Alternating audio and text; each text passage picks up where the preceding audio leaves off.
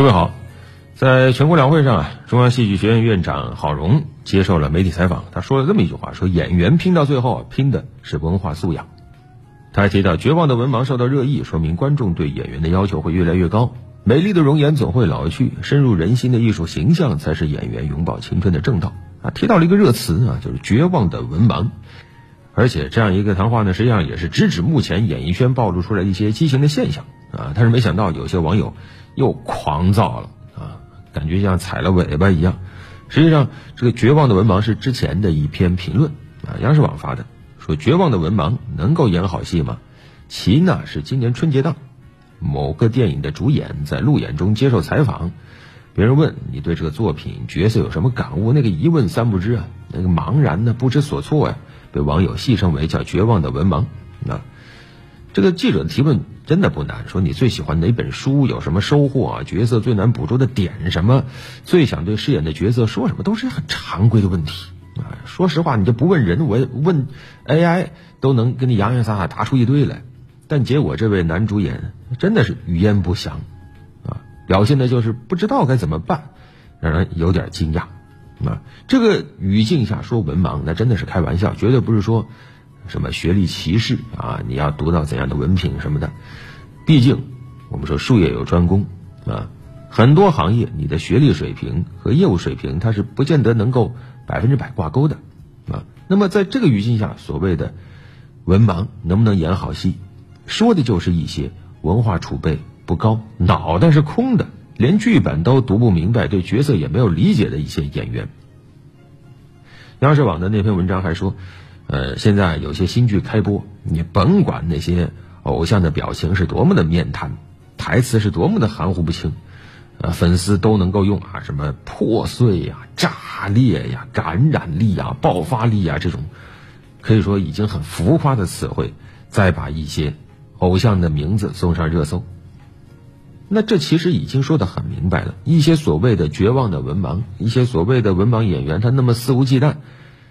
还是因为有人惯着呗，捧着呗，啊！现在有一些明星的演技啊，你真的是，就是所谓的薛定谔的演技啊，就是怎么有一些人就那么演，就有一些粉丝在拼命的夸，夸的天上有地下无，普通观众就怎么也看不到呢？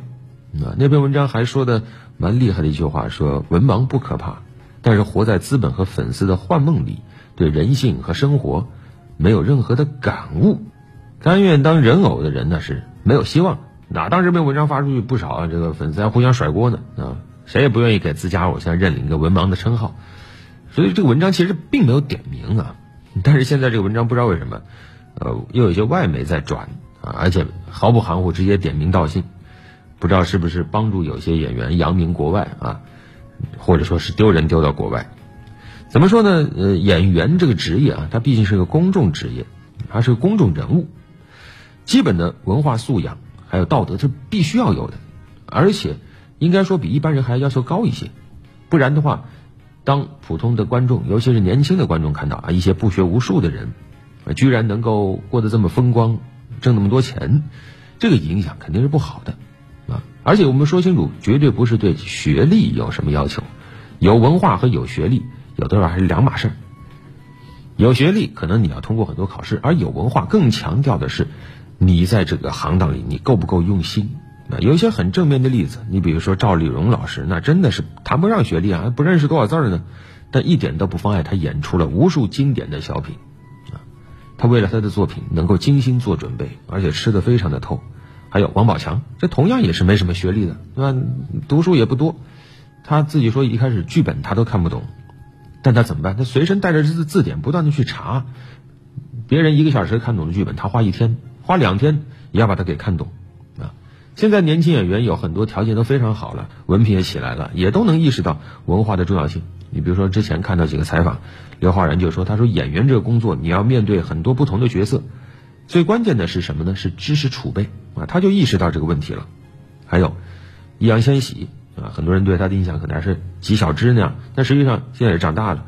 之前他参加过一个综艺，他的点评啊说。思维太深而不骄，这直接从《论语》里拿出的句子，不知道是他自己写的还是团队帮他写的，但是他能用出来，这个境界一下子就拉满了。啊，当你用心做一件事情的时候，精心做了准备的时候，大家就能看得到，啊，而反之呢，也有一些肆无忌惮的所谓的文盲演员，啊，很大一部分他就是被钱、被资本给惯的，啊，那么为什么这些人他们还能演戏呢？啊，为什么有些人他读一二三四五六七就能拿到片酬的？凭什么呀？啊，这些人也有的是啊，你比如说现在每年。快到毕业季的时候，就被无数硕士、博士呀 烦得咬牙切齿的，不知知网博士翟天临，对吧？为什么会有这种现象？说白了，在这种情况下，他不是演技，他是一个生意，他做的不是影视生意，做的是流量生意啊！你包装出一个演员，一个所谓的 idol 出来，然后运作一批流量粉，然后干嘛呢？试图通过滚雪球，让一堆狂热粉天天在那喊呐，他好他好，然后吸引一堆路人，把雪球滚大就能挣钱了。这个套路特别像路边随便开了一个网红店，请一大堆人去排队，哎，然后路人一看，哟，这个店这么火，这么多人排队，那我也来排一下吧。哎，你去排队，他就能挣到钱。那么在这个生意模式下，流量艺人他确实就不需要演技就能挣到钱。如果再说深一点，它实际上是代表着资本运作和扩张的速度远远超过了所在地区的文化市场的成熟度啊！他发现，我如果捧谁都能红，我只要捧一个人，我把流量都砸到位，我就能挣到钱的时候，那他自然就不愿意去精心的挑选有演技的演员去好好打磨作品了，多慢呢？影响挣钱呢？我一年捧两个流量出来多容易啊！我一年拍两部好戏多困难。为什么说中日韩亚洲的这个流量艺人多呢？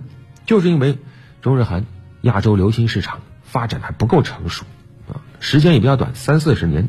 欧美那边流量艺人为什么相对比较少？是因为它的文化市场已经发展了近百年，在这种情况下，流量玩的就没有那么赚了啊。当然，现在我们也看到，我们的文化市场也在不断的走向成熟。你像最近大火的影视剧《流浪地球二》。狂飙等等，它都属于靠演技、靠内容征服观众的作品，这就代表着我们的文化市场也在逐渐走向成熟。那么过去那套流量的手段、流量明星的好日子，那自然就不多了。好了，本期就聊这么多。